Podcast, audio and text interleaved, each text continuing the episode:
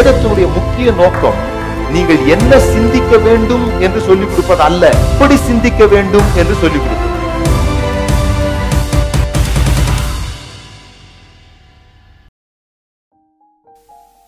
இப்போ ஒரு வசனம் வாசிங்க.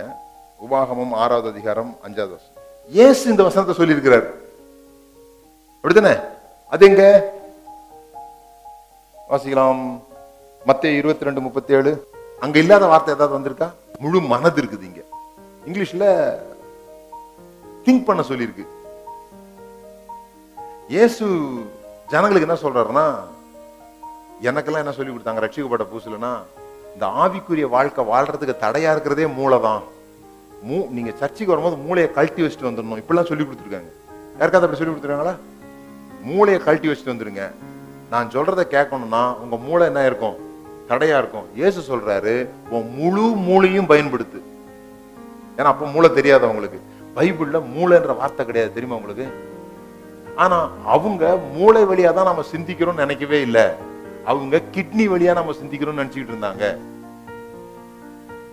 என் உள்ளந்திரியங்கள் எல்லாம் உண்மை துதிப்பதாக என் குடல் எல்லாம் உண்மை துதிப்பதாகன்றான்ல. ஏன்னா அங்கதான் அவங்க சிந்திக்கிறதா நினைச்சாங்க. இயேசு கிறிஸ்து பேசும்போது ஒரு இடத்துல கூட மூளைன்ற வார்த்தை பயன்படுத்தல. மனது. அறிவு. புத்தி. இதெல்லாம் பயன்படுத்தினாங்க. The primary point of scripture வேதத்தினுடைய முக்கிய நோக்கம் நீங்கள் என்ன சிந்திக்க வேண்டும் என்று சொல்லிக் கொடுப்பது அல்ல. எப்படி சிந்திக்க வேண்டும் என்று சொல்லிக் கொடுப்பது. இது நீங்க நல்லா புரிஞ்சுக்கோங்க. இயேசு என்னன்னு சொன்னா மக்கள் சிந்திக்கணும்னு விரும்பினார். அவங்களா என்ன பண்ணணும்? சிந்திக்கணும். அவங்களா சிந்திக்க ஆரம்பிக்கும் போது முதலாவதாக மதத்திலிருந்து ஜனங்க என்ன பண்ணுவாங்க? விடுதலை அடைவாங்க. அவங்களா சிந்திக்கணும். அதனாலதான் அவர் கேட்கிறாரு நீங்க ஒரு ஒரு ஆள் வந்து அவர் சுகமாக்கிட்டாரு சுகமாக்கணும்னு வந்து கேட்கறாங்க நீர் ஓய்வு நாள்ல சுகமாக்கி இருக்கிறீரே ஒரு நாள் வெயிட் பண்ணக்கூடாதான்னு கேட்கறாங்க இவர் கேக்குறாரு ஓய்வு நாள்ல உங்க மாடோ ஏதோ ஒன்று உள்ள விழுந்துருச்சுன்னா நீ தூக்க மாட்டியா?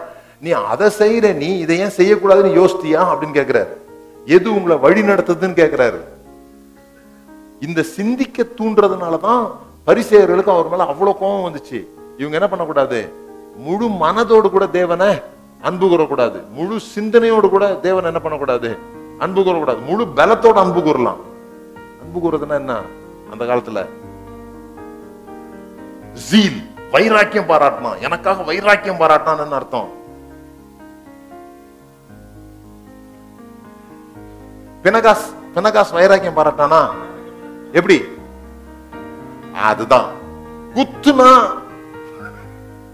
வெட்டுனா நீ என் மேல அன்பா இருக்கன்னு அர்த்தம். எனக்காக நீ வெட்டுனா நீ என் மேல அன்பா இருக்கான்னு அர்த்தம். அதனாலதான் பேதர் எடுத்து வெட்டினான்.